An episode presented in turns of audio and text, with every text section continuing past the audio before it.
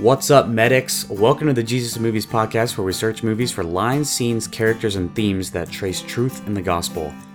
I'm Kevin Carlock. I'm here with my fellow unqualified rifleman Graham Hooten, and our hope is that you'll join us on the great journey of storytelling by asking thoughtful questions about why certain movies and moments resonate or don't resonate, and what that might say about the movie, about you, and perhaps about humanity as a whole. Today we're talking about Hacksaw Ridge, and Graham, my one question for you is Should Christians bear arms? If it were just that black and white of a solution, Kev, we've got incredible film today. Desmond Doss, a conscientious objector in World War II who chooses not to bear arms. And clearly it works for him in the end. He's able to save 75 men. I know we're going to dive deep into this movie. I don't think it's that high and fast of a rule, though. I had never seen this movie before, but you had. We both wanted to do a war movie, especially coming off Wedding Crashers. So tell me a little bit maybe about your experience with this movie. How many times have you seen it? And then maybe more broadly, how does it stack up to other war movies? Yeah, so I saw this movie for the first time a couple of years ago. I actually don't remember. The second time I watched it was this past week in preparation for the podcast. I think it's funny that even though Mel Gibson is not in this movie, he is also behind the scenes of it.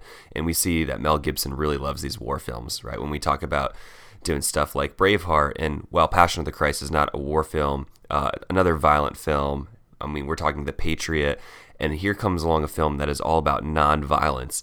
Uh, that's still in its in its nature is very very violent, and I know you and I have talked a lot about storytelling in the past, and how oftentimes it's engaging to follow along with a protagonist who has a very steadfast commitment to a couple of principles or maybe one specific principle. And so I would say it's solid. Uh, I wouldn't put it up with the Saving Private Ryans of the world, but it's definitely uh, above the 50th percentile for war movies for me. Um, and I think provides a little bit of a different take on war than the traditional hero saves everybody in the battle film. Yeah, it's definitely different. And I want to go back to your point about the gruesome violence because I typically read critic reviews after I watch a movie I haven't seen before. And I know I'm going to disagree with them, but I kind of want to know what they're saying just because this is my world. There were a couple people that were sort of saying, like, the story is one that condemns violence because our hero is a pacifist who refuses to pick up a rifle. But the way that it's shot and the amount of gruesome gore and blood and death that we see actually glorifies the violence. Yeah, I mean, I do think the existence of violence really sets the groundwork for heroism, right? And I think we see that specifically in Passion of the Christ. I don't think that's a movie that directly glorifies violence, but the violence is so integral to the plot because it builds the protagonist, Jesus. Yeah. I was amazed at how well done the war scenes were. I just feel like in the last 10 years, like, action war scenes have just gotten incredible. Like from Hacksaw Ridge to Game of Thrones, like I feel like I'm on the battlefield. Yeah, no, it's it incredibly engaging, and they do a great job of providing a contrast between Hacksaw Ridge, the actual battlefield, and then Okinawa as they're kind of climbing down, up and down this uh, this cargo rope ladder here. And so I think it helps also that we have a very specific set aside battlefield. Like you are either on the battlefield or you're not on the battlefield, and it's pretty black and white. I don't know. I think that provides a little bit of contrast and like creates this the mystique of this Hacksaw Ridge space where pretty much anything goes. The whole third act was basically on the battlefield. First act is sort of like, is he going to go to war? Basically, 2nd mm-hmm. act is like, is he going to make it out of training camp, survive the politics, and get on the field. And then the long third act is like, will they win the battle? Basically, will he be a hero? Yeah, it's interesting for a war movie. It feels like half of this movie doesn't take place during war at all. It's just getting over that initial hump. Yeah, I think that's like the point I was kind of trying to make there is like a lot of times there's sort of this weaving back and forth of like battlefield, personal, battlefield, back home, or at least I'm thinking about The Patriot and Braveheart, other Mel Gibson movies. But in this one, it's very much like we're here, like we're at the home front for the first part and then we're in the training camps and the courts and the tribunals and then we are at okinawa. Mm-hmm. Yeah absolutely. I agree. So one thing i was hoping to talk about a little bit is the music because i think that might have been my favorite thing about the movie. The movie wasn't a slam dunk for me but i thought the music was beautiful. Let's listen to a little bit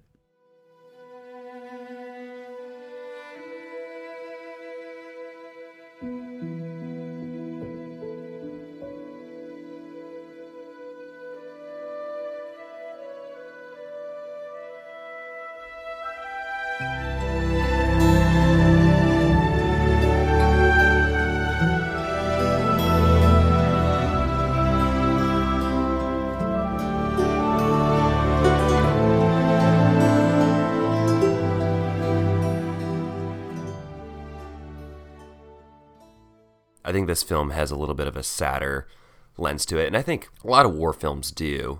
You know, the first thing, I know we talked about this a little bit before the podcast, but the first thing that came to mind was Pocahontas when listening to that soundtrack. And I know that's another Mel Gibson tie, but it was more beautiful and subtle than domineering and heroic. Yeah, and that is right down Main Street for me. I absolutely love that stuff.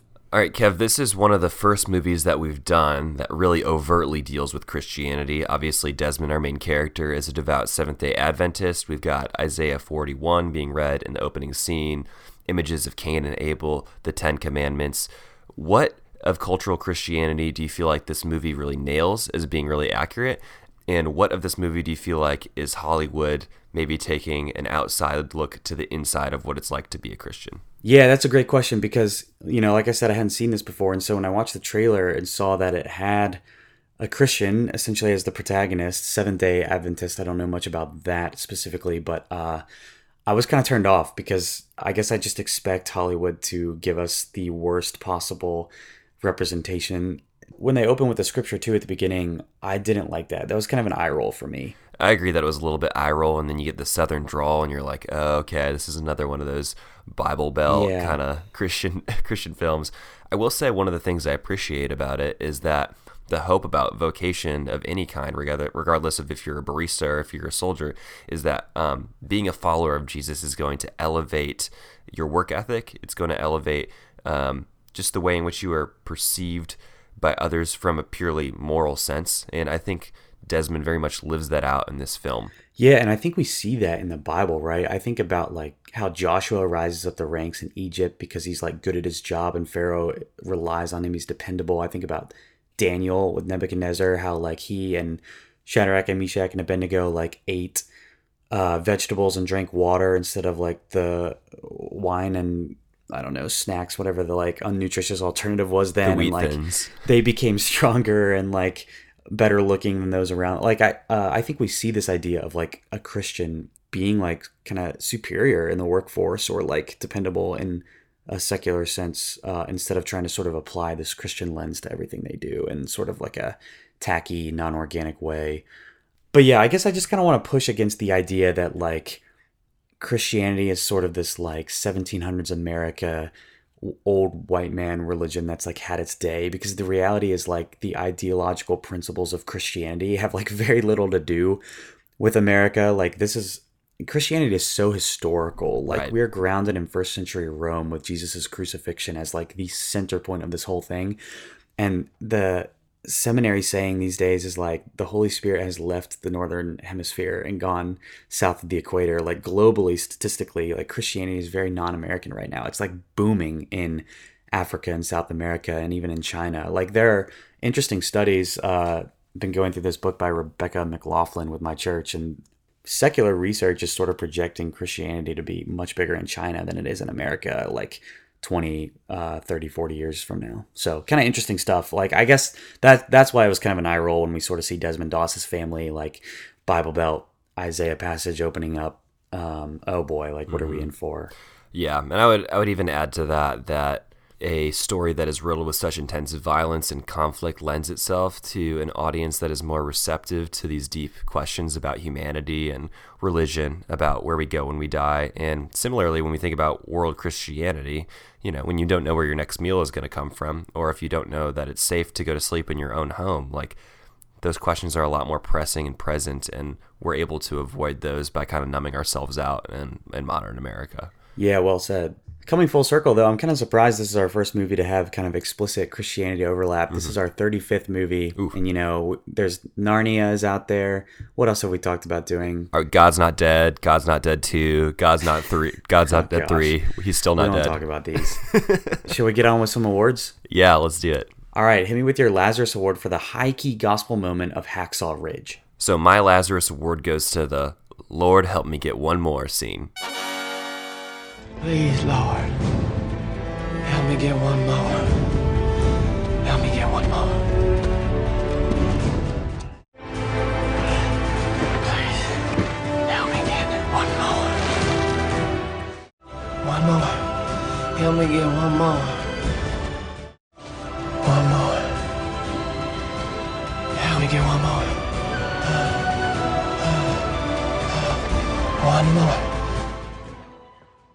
So I want to use this award and this scene specifically to talk about the power of prayer and ministry. This is what we see Desmond doing as he's on the top of Hacksaw Ridge, chasing down all of his injured fellow soldiers, uh, bandaging them up, and sending them down the side of Hacksaw Ridge where they can be healed. So we know from the Bible that God answers prayers, right? We've got so many examples in the Old Testament. We've got Hannah and Moses and Abraham uh, and so many more, and on into the New Testament following the life and ministry of Jesus. And I like to think about what is happening on the top of Hacksaw Ridge, and you can correct me if I'm wrong, as ministry. And maybe this isn't ministry in the most traditional sense, right? It's not two individuals sitting across a table from one another, sharing a latte at Starbucks, talking about Romans. This is hands on, active in the battlefield, attending to the needs of someone. And actually, if you look up the definition of to minister, it is, quote, to attend to the needs of someone. And yet, we see in this process of quote unquote ministry that prayer is Desmond's first and most integral step. And I think that's really important. Why is that important? Because it's an important and powerful reminder that we are not the heroes of our own stories. It demonstrates a humble and yet accurate awareness of our place in the world and our place in the kingdom, consequently. He doesn't work for Young Life anymore, but one of the old senior vice presidents is this guy named John Vickery, and he has this quote, I think that's been used throughout our mission a lot. I work for Young Life. He says, quote, ministry without prayer is the highest form of arrogance. I think that's really fascinating. It's been something that's stuck with me for the last couple of years because oftentimes we can become so fixated on attending to the needs of others that we put ourselves in the driver's seat of who the hero of that story is, right? Like I can become so focused on caring for another individual's needs uh, or solving a problem that I'm forget that I actually can't solve all these problems, right? Like I, I begin to put myself, like I said, in the driver's seat. I want to look at a couple different instances in scripture where God promises to not only hear our prayer, but respond to our prayer. 1 Thessalonians 5 7 says, quote, pray without ceasing. And 1 John 5 14 says, This is the confidence we have in approaching God, that if we ask anything according to his will, he hears us. And so notice that we can't really divorce these actions of prayer and action. Uh, that in petitioning to God, we see Desmond, uh, one, asking the Lord to provide him with an opportunity to do something that will ultimately save somebody. And then he goes and takes action on it. Um, and I think when we take these ideas of prayer and action and we combine them, that's really a picture into what it's like to live the Christian life. And so I think this scene is inspiring and humbling, um, and also a reminder of God's abundant provision in the midst of a broken world. Desmond gives us a good picture of what it's like to do biblical ministry, first praying, then acting. And so that's why this scene wins my Lazarus Award. Got it. Yeah. I like that because I feel like I am guilty as charged of trying to do ministry without prayer. And I, have been trying to see them as more uh, connected, maybe a little less mutually exclusive. I feel like a lot of my ministry has become prayer. Like, you know, sometimes like the best thing you can do for someone is just to pray for them. Sure.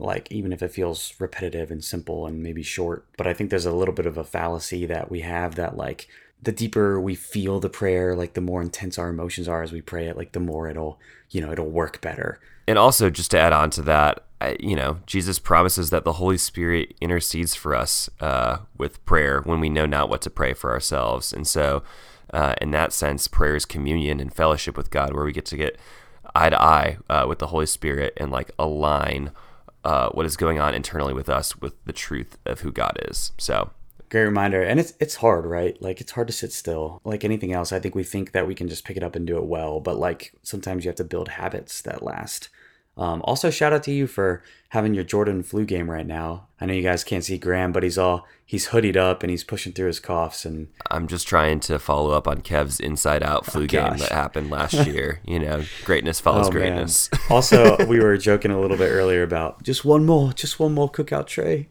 one more fry, just one, more, just one more one drink, more cookout tray, one more episode, one more drink. just one more, Lord. All right, Kev, take me to your Lazarus Award. I'm giving my Lazarus Award to Desmond Doss carrying Smitty off the field. I'm scared. I'm scared. Let's go help the pain. No, don't, don't, don't you do that. Come on. Come on, Smitty, you stay with me. Let's go. We gotta move.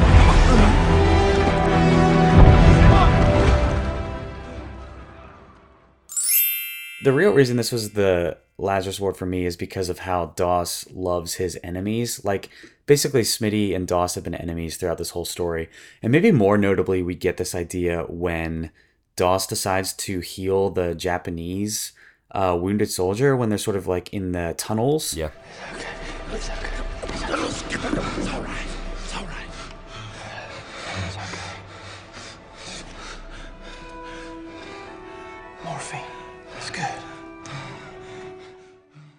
I don't know that the biblical thing is necessarily to like aid the enemy like that. Especially seems inconsistent with his earlier statement that like Japan is is Satan and we're fighting the enemy, which maybe there's some false prophet there to come back to in a bit. But uh, first, let's start with some scripture. This is the Sermon on the Mount. Jesus is preaching Luke 6, 27 through 36. But I say to you who hear, love your enemies, do good to those who hate you, bless those who curse you, pray for those who abuse you.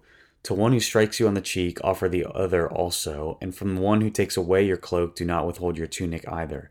Give to everyone who begs from you, and from one who takes away your goods, do not demand them back. And as you wish that others would do to you, do so to them.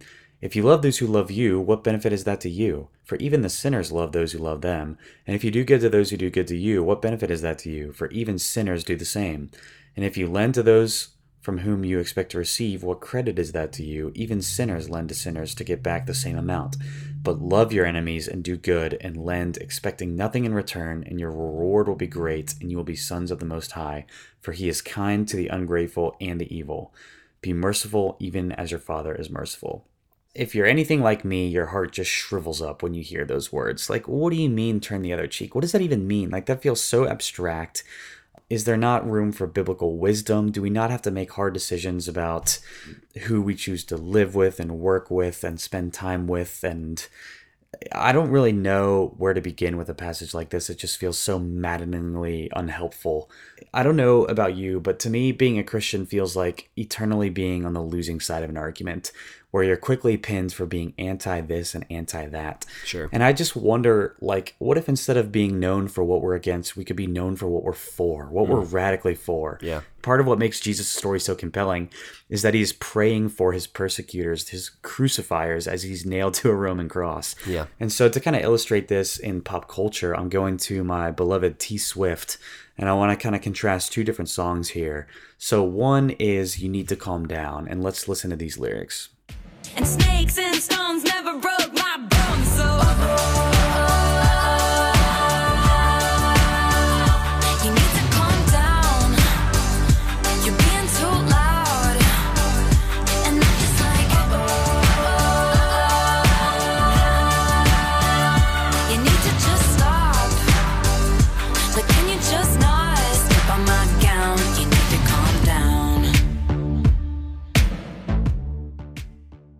You need to calm down. You're being too loud. You need to just stop. Like, can you just not step on my gown? You need to calm down. So, look, I love T Swift. Uh, you know that. If you know me, you know that. But I think these lyrics are sort of doing this thing where it's like, we really disagree about something, therefore, screw you. Don't step on my gown. Shut up, and I'm right. And she even kind of pokes fun almost like I don't want to step on your self-expression that line. She, so she's sort of aware of the kind of the hypocrisy here, but like I guess this is just how I think uh, Christians are thought of sometimes, and I wonder if we might be a little bit more like Taylor Swift's uh, lyrics in "Happiness" from the Evermore album. There'll be happiness after you, but there was happiness because of you too. Both of these things can be true. There is happiness history across great divide. There is a glorious sunrise. there'll be happiness after you. Like, I'm excited to move on from our relationship, or for whatever reason, it's not working. Like, we disagree about it, but like, at the same time, the next line, but there was happiness because of you. Both of these things can be true. There's happiness in our history. Across our great divide, there's a glorious sunrise. So there's this great divide. They're in different camps now. There's disagreement fleshed out throughout the song, but there there's redeemable common ground here. And, and maybe this feels like different because one of them feels like socio-political and the other one feels like a broken relationship but there i mean part of that is just speaks to our culture's lack of any mm-hmm. kind of songs that basically are glorifying the idea of like love choosing to love someone that you disagree with. And this is really really hard, right? I mean, we things feel more divided than ever. And I kind of think about Martin Luther talking about sexual temptation like you you can't stop a crow from landing on your head, but you can stop it from building a nest. Like there's a temptation to have hateful thoughts or even say words or actions against someone that you really disagree with, but sometimes it's just a ch- choice to reject that, right? Are we going to like dwell on that or are we going to sort of say like I can still choose to love this person as Jesus would even though we disagree? And I guess uh, this movie does a great job celebrating Doss's commitment to his convictions, but part of what I think makes the movie special is like his convictions themselves are admirable in that he is able to like reconcile with people who think very differently from him. Like Smitty is this alpha male rifle gunslinger, right? And the Japanese are very ideologically different from what the Americans are fighting for. So Doss is sort of exemplifying this concept on both levels. Yeah, I love that. And thanks for the depth you dove into with Taylor Swift and also talking about Martin Luther. But yeah, I think I agree with you. And the key to that, right, is not seeing somebody as their theology or as their beliefs, but seeing somebody in the divine image of God, right? If we're going to believe Genesis 1 26 and 27, that man and woman are created in God's image, then the reality is that every single other human that exists on the earth, regardless of anything that they've done, is an image bearer of God. And that is something that is unflappable. You cannot take that away from somebody. Yeah, there really is an acute pushback on tribalism. And I also think that it's worth noting that it's good, you know, to have these ideological differences. Like, Doss has a clear conviction that's different than Smitty. Right. And Yeah. Jesus has a conviction that's different from the Pharisees, different from Yeah. the Romans. Yeah, like, absolutely. I hate to break it to you. They'll, they'll be both Democrats and Republicans in heaven. but, but more than just politics, part of it is like lifestyle choices or jobs or, Sure. Yeah. you know, this is such a big idea that's so challenging. Um, anyways, on to the Mary Magdalene Award. Give me a low key gospel moment from Hacksaw Ridge. My Mary Magdalene Award goes to a small scene near the beginning of the film when Desmond's dad is beating Desmond's mother and Desmond breaks the fight up.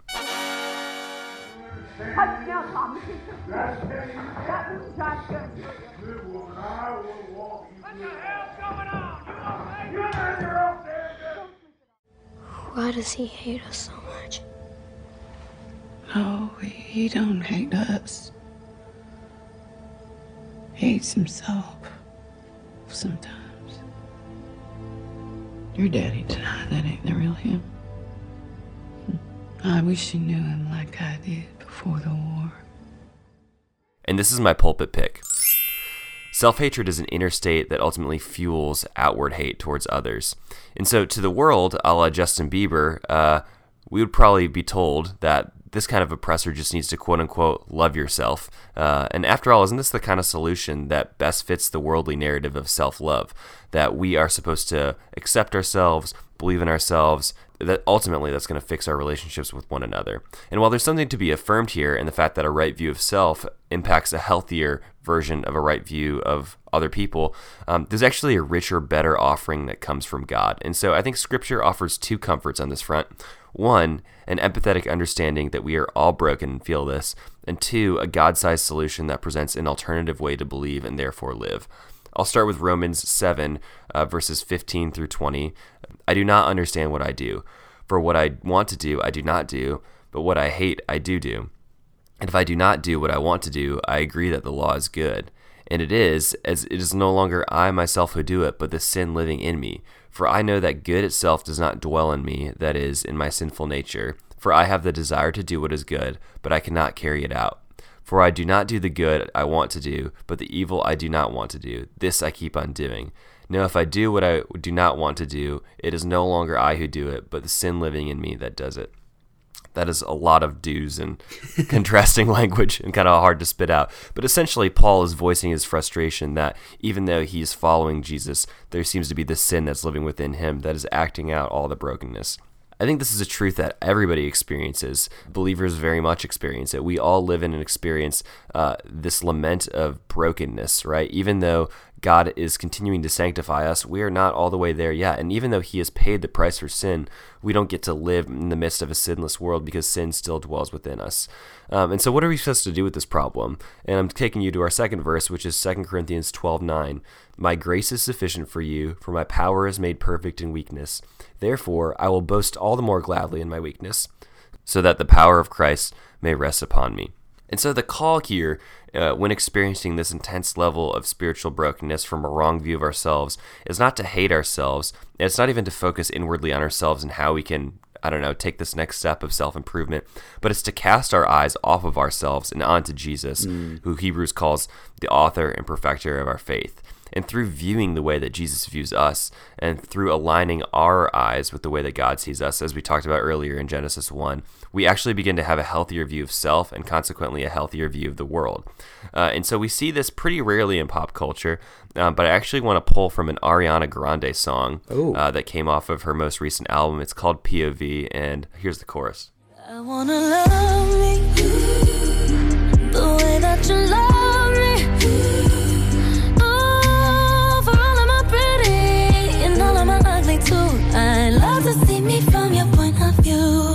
wanna trust me, trust me the way that you trust me. Trust me.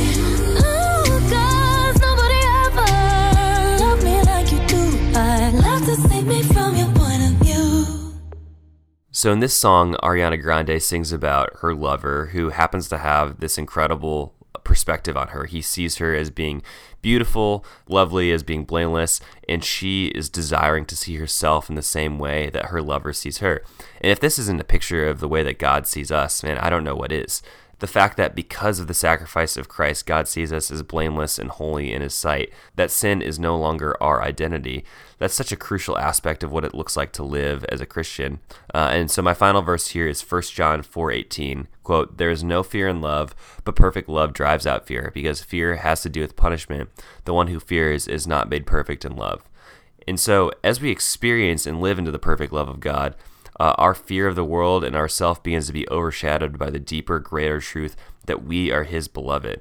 And so, to bring it full circle back to the scene, the movie offers a little bit of a shorthand solution that the way to you know conquer this self-hatred is through engaging in the war in yourself um, and maybe petitioning on uh, desmond's behalf and this is half-hearted because even though he's participating in the ultimate maybe sanctification of the world through those actions it's not solving the deep inner issue because nothing he can take action doing is going to solve the brokenness within so that's why this wins my mary magdalene award it's also my pulp pick Love that. Yeah. I like how you fleshed out that the answer can't be his own positive self talk, right? Because, you know, like the same voice that's telling him he sucks, if that's the same voice that's telling him, no, it's okay, he's great, how can you trust it? Like, you really need something outside of you if you want any kind of objectivity.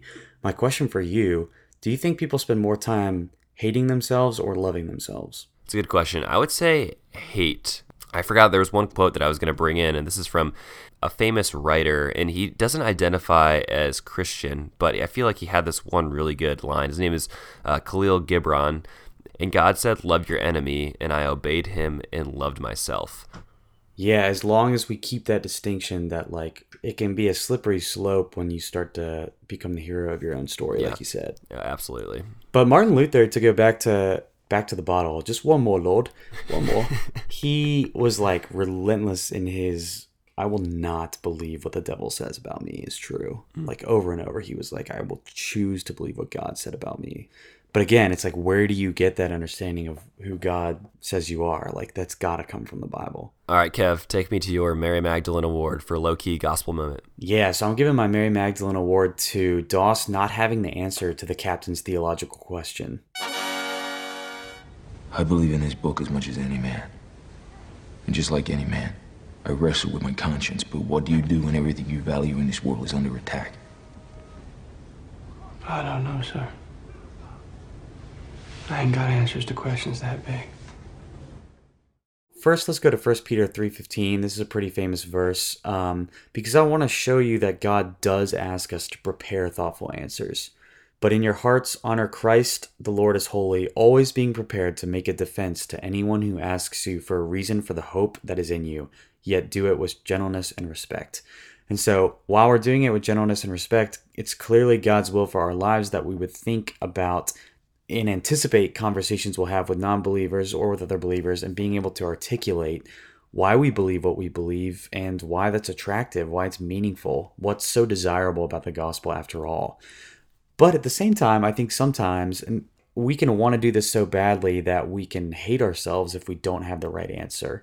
And it's sort of like your uh, ministry without prayer thing. Like the, the all the attention and emphasis starts to shift from how can I glorify God in this moment in this conversation? How can I trust that the Spirit draws people to salvation and only uses me? That it's not solely up to me. Mm-hmm sometimes when we get rid of that idea, we become like, I've got to have the right answer if this person's going to become a Christian. Otherwise, it's not going to happen.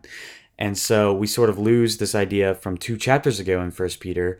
So this is verses 13 and then 22 through 25. Therefore, preparing your minds for action and being sober minded, set your hope fully on the grace that will be brought to you at the revelation of Jesus Christ, having purified your souls by your obedience to the truth for a sincere brotherly love Love one another earnestly from a pure heart, since you've been born again, not of perishable seed, but of imperishable, through the living and abiding Word of God. For all flesh is like grass, and all its glory like the flower of grass. The grass withers and the flower fails, but the word of the Lord remains forever. And this word is the good news that was preached to you. So there's a few ideas there, and you might be thinking, why'd you pick that? First, preparing your minds for action and being sober minded in verse 13. So we're not dismissing this idea that we want to have answers ready on tap, being sober minded, like being thoughtful. Uh, but then in verse 23 to 25, it's clear that Peter wants to emphasize like obedience to truth telling and to a sincere brotherly love. Like I have to imagine the Greek there would be philia. Love one another earnestly from a pure heart, earnestness, sincerity, pure heart. These are the kind of like ideals we want in our conversations and in our relationships. And I think Doss models this really well here. Like sometimes that looks like just saying, you know, that's a big question and I don't have the answer. Um, even if you really wish that you did have the answer. And uh, an interesting thing is, uh, I've been listening to this podcast about the corruption and fallout of a megachurch in Seattle. These two elders are basically on trial, and this like investigation committee has found them innocent, but they invite them into the room, and before they can essentially outline the results of their findings, these two elders feel so betrayed and backstabbed that they just come in hot and start defending themselves and throwing a few names and examples under the bus, and they actually tragically, ironically, leave the room guilty in trying to defend themselves when they were innocent to begin with. And I think for me, that was kind of an interesting story because it's sort of a, a larger idea there of what if we didn't walk into rooms feeling like we needed to defend ourselves? If we're free in Christ, if we're justified in Christ, we don't have to be so defensive. We don't have to have the perfect answer every time. We can have a sincere, sober minded, brotherly love and affection and carry an earnestness I think about uh, Philippians 4, like let your, I think it's Philippians 4, let your reasonableness be evident to all. High ideals, I know, as well as the Lazarus Awards, loving your enemies, high ideals. But uh, I, I, found that moment to be compelling because um, I was surprised that he didn't try to give an answer, especially in a movie where I feel like writers tend to want to kind of flex their, like, what would a great answer to this question be in this dialogue exchange between these two characters? But but this is probably the more authentic route, which is you know Doss doesn't really have an answer to that question. I love that for a couple reasons. One, when I think about Jesus on trial, like a silent, like a lamb before its shears. Is that the language that it's used? Maybe used? I don't know. Something along those lines. But we see Jesus very much on trial by the Roman government for crimes that he did not commit, right? And he doesn't choose to defend himself.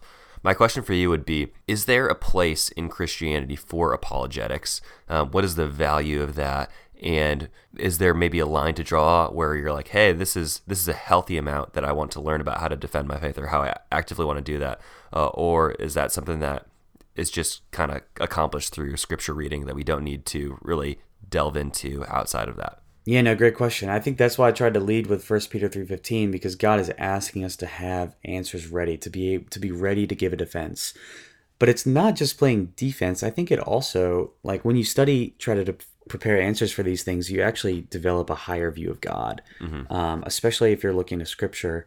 You know, it's interesting when you study the number of manuscripts of the gospel accounts that we have, things like that. It just it strengthens your own faith to be able to defend it to someone else. So it's not just to prepare yourself for the conversation, but it's also enriching your personal relationship with God. Yeah, there's sanctification that happens in any time that we spend with God, right? Yeah, um, it's like the head and the heart, you know, they spurn each other on. Mm-hmm. Like when your heart gets bigger, your mind wants to study him more and then you start studying more and you you're like, "Oh my gosh, he's even bigger and more beautiful than I thought." And the heart gets bigger and on and on and on. The classic fire firewood analogy that you use so much. Yes, yeah. The mind is the firewood and the heart is the fire. Absolutely. So take me to a false prophet award for a non-biblical argument that Hacksaw Ridge makes. So my false prophet award goes to the idea that non-violence is the ultimate greater good. You screwing with me, Doss? No, no, sir. I volunteered. I ain't got no no problem with wearing my uniform and saluting the flag and, and doing my duty. is just just carrying a gun and taking a human life. She don't kill. That's all. Yes, sir, that's all. You know, quite a bit of killing does occur in a war. in this award, maybe there's a greater conversation to be had, and I know we had a little bit of it on the front end, but is this more a commitment to nonviolence on Desmond's end? Is it a commitment to individual principles? Is it a commitment to God? And I think there's an, a distinction between all three of those categories. We see Desmond wrestle with this in the scene where Dorothy challenges him. Probably nobody. And why can't you just pick up the stupid gun and wave it around? You don't have to use it, just meet them halfway. Thought I can't do that. Yes, you can. It's just pride. Pride and stubbornness. Don't confuse your will with the Lord's. How much of Desmond's refusal to hold a gun is about God's will, and how much of it is about his own pride or his own principles? Murder or killing somebody is presented in this film as being uh, the most egregious sin. I could have killed him. Yes, you could have. Murder, it's the worst sin of all. And to take another man's life, that is the most egregious sin in the Lord's sight. Nothing hurts his heart so much. But biblically, I would say that that's not true. Um, there's actually only one unforgivable sin that's listed in the Gospels, and that is in Matthew 12:31, which says it is unforgivable to blaspheme the Holy Spirit. Practically, I'm also a little bit wondering how this idea of nonviolence plays out in order that Desmond survives this film and ultimately glorifies God with, with how he lives his life. Does his commitment of violence essentially require others must sin in order that Desmond may not? There's a clear benefit that Desmond receives from being under the protection of armed men, right? Like, theoretically, if one Japanese guy is shooting at him and his fellow soldier shoots that Japanese guy, Desmond does not die from that, and therefore he benefits. And I know, Kev, you and I are very much not experts on this category. I haven't done near enough research, but we do get to see Exodus 20, 13, which is the sixth of the Ten Commandments that says, do not murder.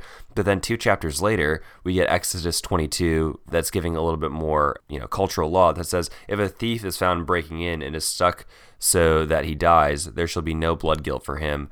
But if the sun has risen on him, there shall be blood guilt for him.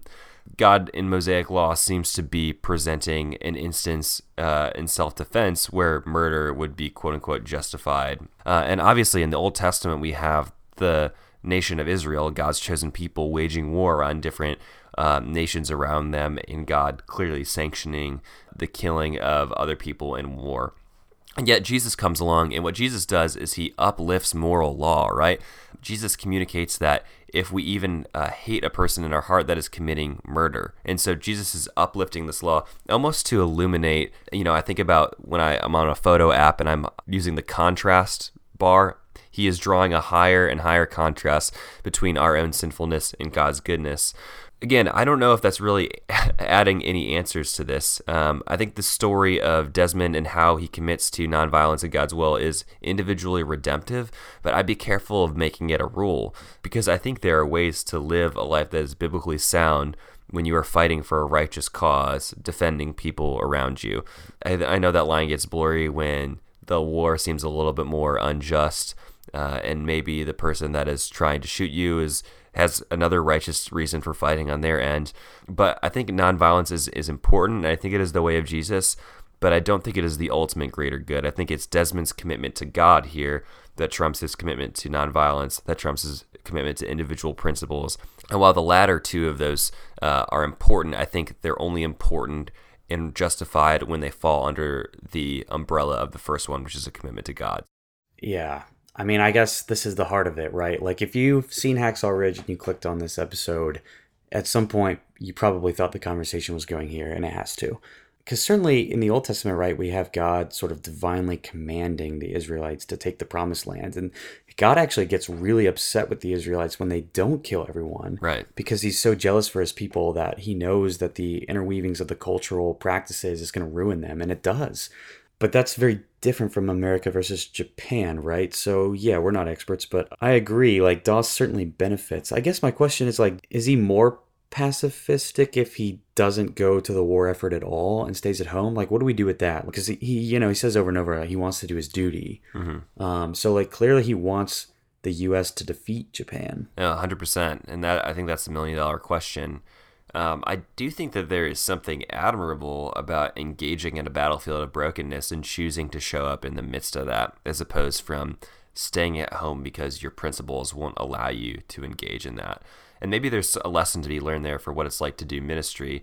That as much as our quote unquote individual principles that maybe have trumped even God's principles seem to dominate our lives, like we're called to go into a broken world and meet people in the midst of suffering. And so I think there's something admirable about that. And I think I can empathize with both his perspective and the perspective of his fellow soldiers, especially in that second act there. All right, Kev, take me to your false prophet award. So it's pretty similar. So we're going to keep the conversation rolling, but I think misunderstanding God's law, specifically, God's law in this movie, I feel like is sort of seen as an inconvenient code that breeds moral superiority and makes things harder on everyone else. Do you have any other requirements of the United States Army? Is there anything else that we can do to ensure that you have a comfortable stay here with us? He doesn't want to work on Saturday, sir. Well, Saturdays I'm a Seventh day Adventist, so Saturday is my Sabbath, so I'm not allowed to work then. I don't think that poses a problem, do you, Sergeant? We should simply ask the enemy not to invade on the Sabbath because Private Doss hears a prayer. And I guess this is how I just feel like people think about God's law. You know, there's the scene where um, Vince Vaughn, back to back episodes. Shout out Vince Vaughn. So he's the sergeant, and it's basically like, Doss here isn't able to pick up a gun, so don't expect him to help you on the battlefield, and now we all have to pick up for his slack. You see, Private Doss is a conscientious objector. So I plead with you do not look to him to save you on the battlefield, because he will undoubtedly be too busy wrestling with his conscience to assist. Sarge, that's not Private, true, Sarge. As you were. Doss's principles are sort of seen as this like burden that everyone else has to bear. And I wonder if people feel that way about like Christians upholding the law because the reality here is that the law is something very, very different. So let's start with scripture, maybe affirm before we critique. What is God's law? What is the Bible about? What why are these principles not only enforced by God but desirable? Like why why is this in the Bible? Let's start with Psalm 1. I'm going to give you a, few different images and ideas. Psalm 1, 1 through 3. Blessed is the man who walks not in the counsel of the wicked, nor stays in the way of sinners, nor sits in the seat of scoffers, but his delight is in the law of the Lord, and on his law he meditates day and night. He is like a tree planted by streams of water that yields its fruit in season, and its leaf does not wither. In all that he does, he prospers. So, what would you say the image of someone who is rooted in God's law is there? Strong tree, right? Deep roots. Good fruit. Strong tree, positioned by the water, bearing fruit in season, does not wither. So there's something about being in God's law, delighting in it, that's sustaining and steady and growing and life giving. Let's go to Psalm 19, 7 through 11. The law of the Lord is perfect, reviving the soul. The testimony of the Lord is sure, making wise the simple. The precepts of the Lord are right, rejoicing the heart. The commandment of the Lord is pure, enlightening the eyes. The fear of the Lord is clean, enduring forever. The rules of the Lord are true and righteous altogether. More to be desired are they than gold, even much fine gold, sweeter also than honey, even honey straight from the comb. Moreover, by them is your servant warned, in keeping them there is great reward. A lot of different kind of synonyms for the law there, right? The law of the Lord, the testimony, the precepts, commandments, uh, the rules.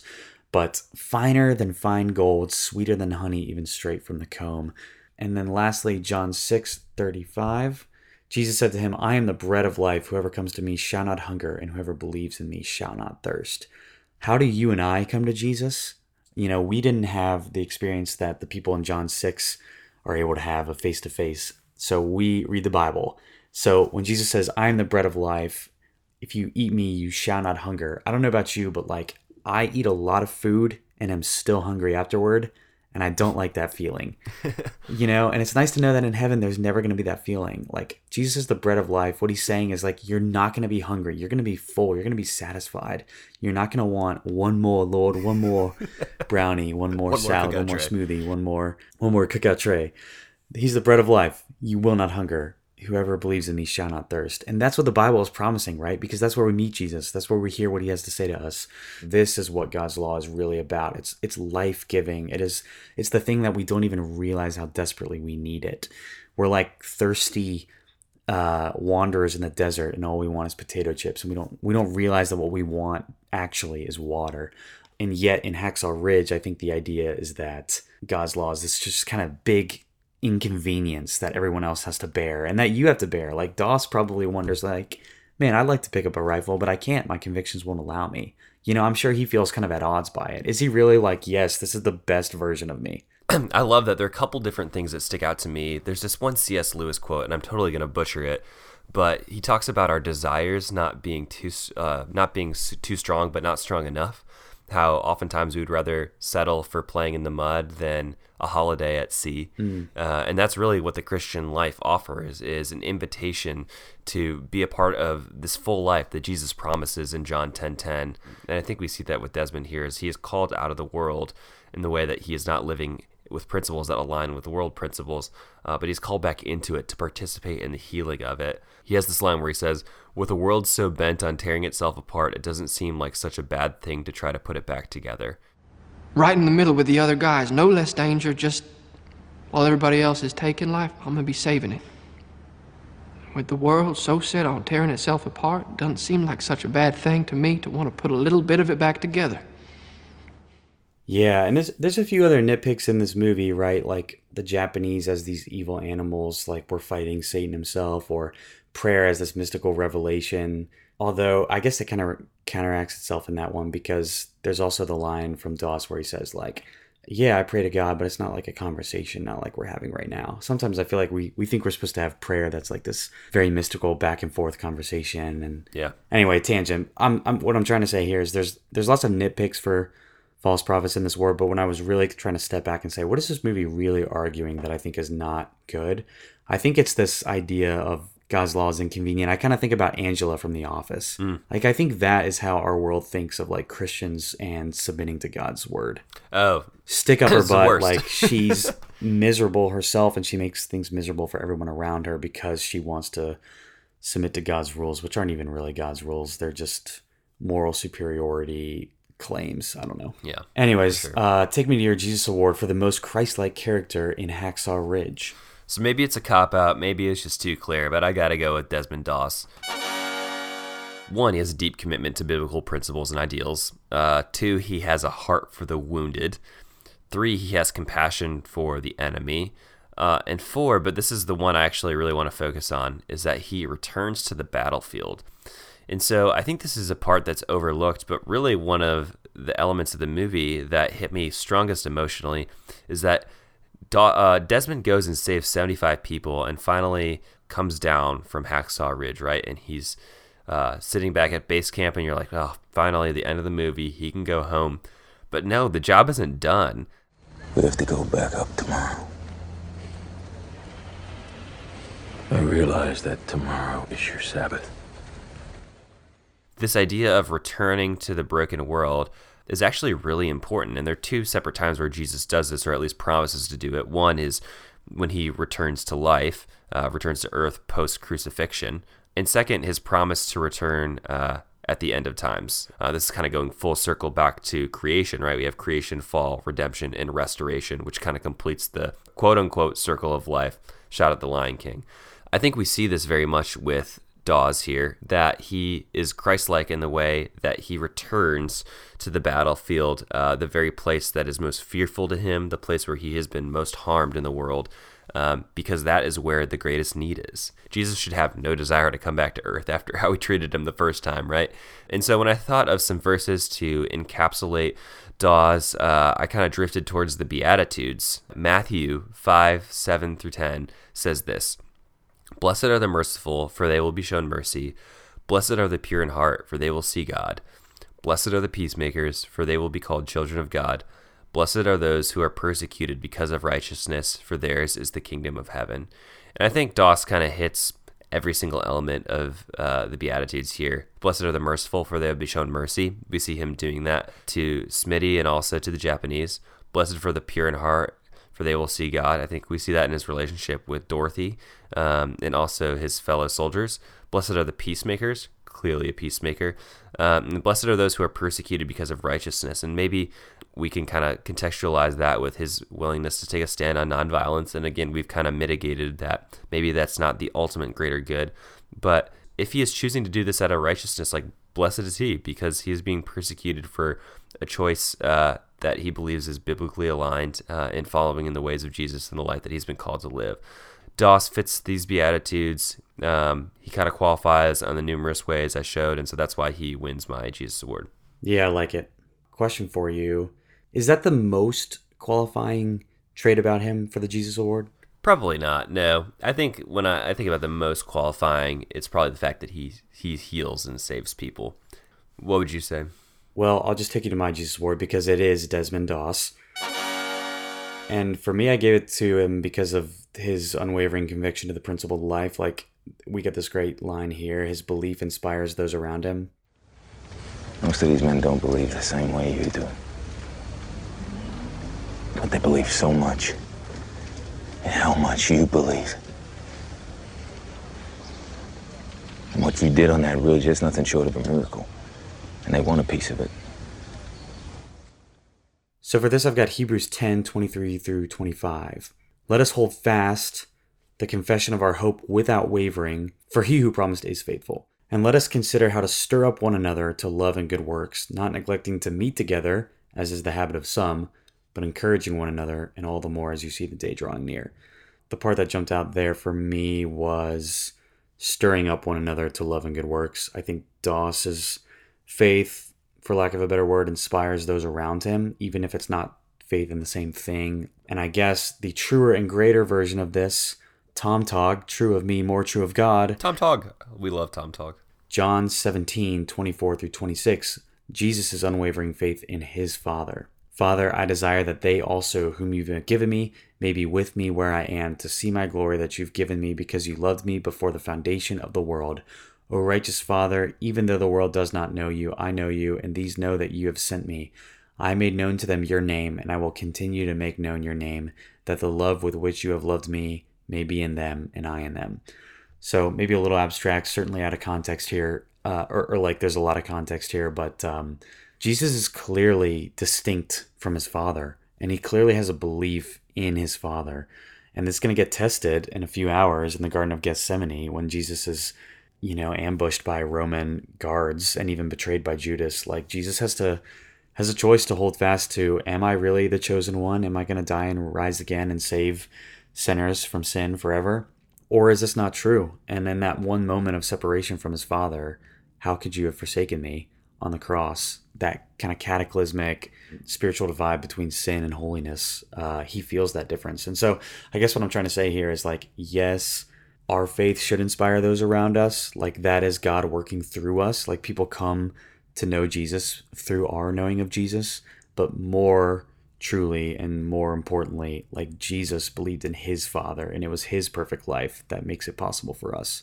Yeah, I think it's the it's the Hebrews twelve, right? The the author and perfecter of our faith, and I think that's you know the principle driven Enneagram one version of Jesus, right? That like we get to see a little bit here in in Desmond, and so I would agree that that steadfast commitment to principles is an inherently biblical so long as those are the right principles. And I'm feeling a little bit bad. It's feeling like this episode is a little bit one dimensional. We're just all in on Doss. Like we haven't really talked about Dorothy, played by Teresa Palmer, or you know Vince Vaughn, the sergeant, and and even like Smitty, Luke Bracey, and Captain, whatever the captain's name is, Sam Worthington. Like, Yeah. a lot of great acting and a lot of great characters, and we just haven't really talked about them. And I'm leaving out Hugo Weaving, actually, who I think of as being this like fantasy. You know, he's Lord Elrond in Lord of the Rings, and he's also Marvel. He's like the Skull guy from uh, Captain America. Oh yeah. I thought yeah. he played like an amazing dad. I guess you kind of talked about his character in your Mary Magdalene, right? Yeah. But I just feel bad. I feel little like we've been a little bit one dimensional. But I, I, I think we're both in agreement that like Doss is the Jesus character of this movie.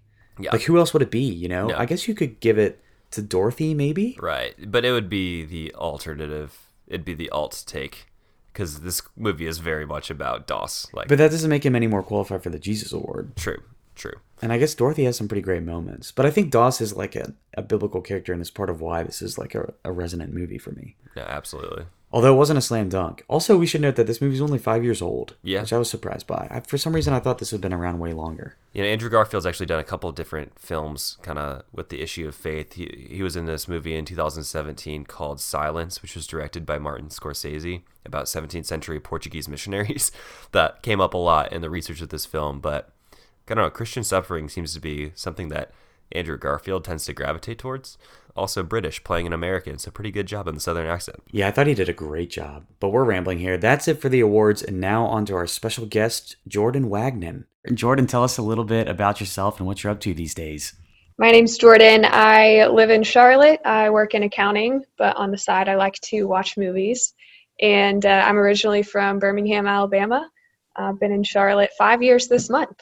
Awesome. And what are you going to be talking about today? What's one way that God has revealed the gospel or a biblical truth in something you've watched or read or listened to lately? Recently, I watched an old favorite, uh, The Princess Diaries. For those of you who haven't seen this movie in a while, the premise is that Mia is a really shy, awkward teenager, and she's told she is the princess of a small country called Genovia. No, no, because if he's really a prince, then I. Exactly. You're not just Amelia Thermopolis. You are Amelia Mignonette Thermopolis Rinaldi, Princess of Genovia. Me? A. a princess? Shut up!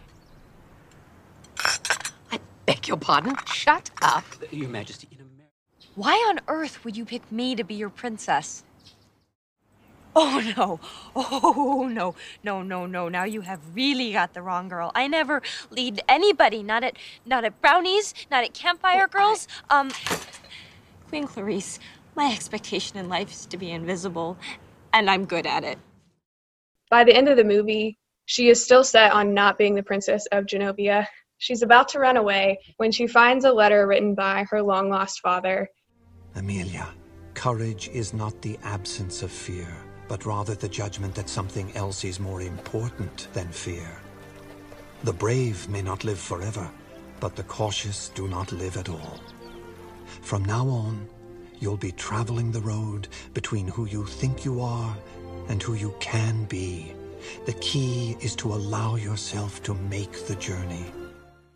This is the turning point for Mia, and it's also my kind of gospel moment of the movie. First Peter 2:10 says, "Once you were not a people, but now you are God's people. Once you had not received mercy, but now you have received mercy." Romans 8 says, "For you did not receive the spirit of slavery to fall back into fear, but you have received the spirit of adoption as sons, by whom we cry, Abba, Father." The Spirit himself bears witness with our spirit that we are children of God, and if children, then heirs, heirs of God and fellow heirs with Christ. In the movie, Mia learns towards the end that um, the more important implication of being a princess, besides being uh, pretty and kissing babies and all of that, is that she can serve and help the people of Genovia. And our parallel as believers is that we are saved not just to become whole ourselves, but to love and serve God by loving and serving others. So that's what I took away from that movie. Awesome. Yeah, thank you so much for sharing. Uh, I think there are so many beautiful parallels there. Just a couple stories that follow the hero's journey really come to mind when I think about Harry Potter or Narnia about these people who are princes or like well renowned in this world that they have no familiarity with, and yet that world comes pursuing them. And as much as they refuse the journey, right, uh, it's ultimately fate or that world that wins out. And so the reality that like we are more than conquerors through Christ, we are we are co-heirs, um, and that can be a really intimidating thing because that's a high crown to hold above our heads, right? But I think that there's so much beauty when we choose to live into that identity. So I think there's so much to be affirmed there. Yeah, I love just what you mentioned about kind of the hero's journey and just the element of destiny, and that's definitely present in this film. Um, it reminds me of Psalm 139, where it says, In your book were written, every one of them, the days that were formed for me, when as yet there was none of them. Um, and there's just that element of this is her destiny, it's who she is. There's not an escape from that because God created us to be who we are. Isn't there a line like late in the movie where who's who what's the name of the love interest? Michael, Michael Moskowitz. Yeah, so doesn't he say something sort of like beauty was always in her. You became a princess, but like like doesn't he have some kind of really gospel line towards the end? They kind of like each other in the beginning and then um, kind of the power dynamic shifts in their relationship. She's the really awkward one, and now she's the beautiful one, kind of choosing him. He says, "Why me?" And she says, "Because you saw me when I was invisible." Mm. Why me? Because you saw me when I was invisible. I watched it twice in preparation for this, and I was like, "Man, the lessons here are so overt that like."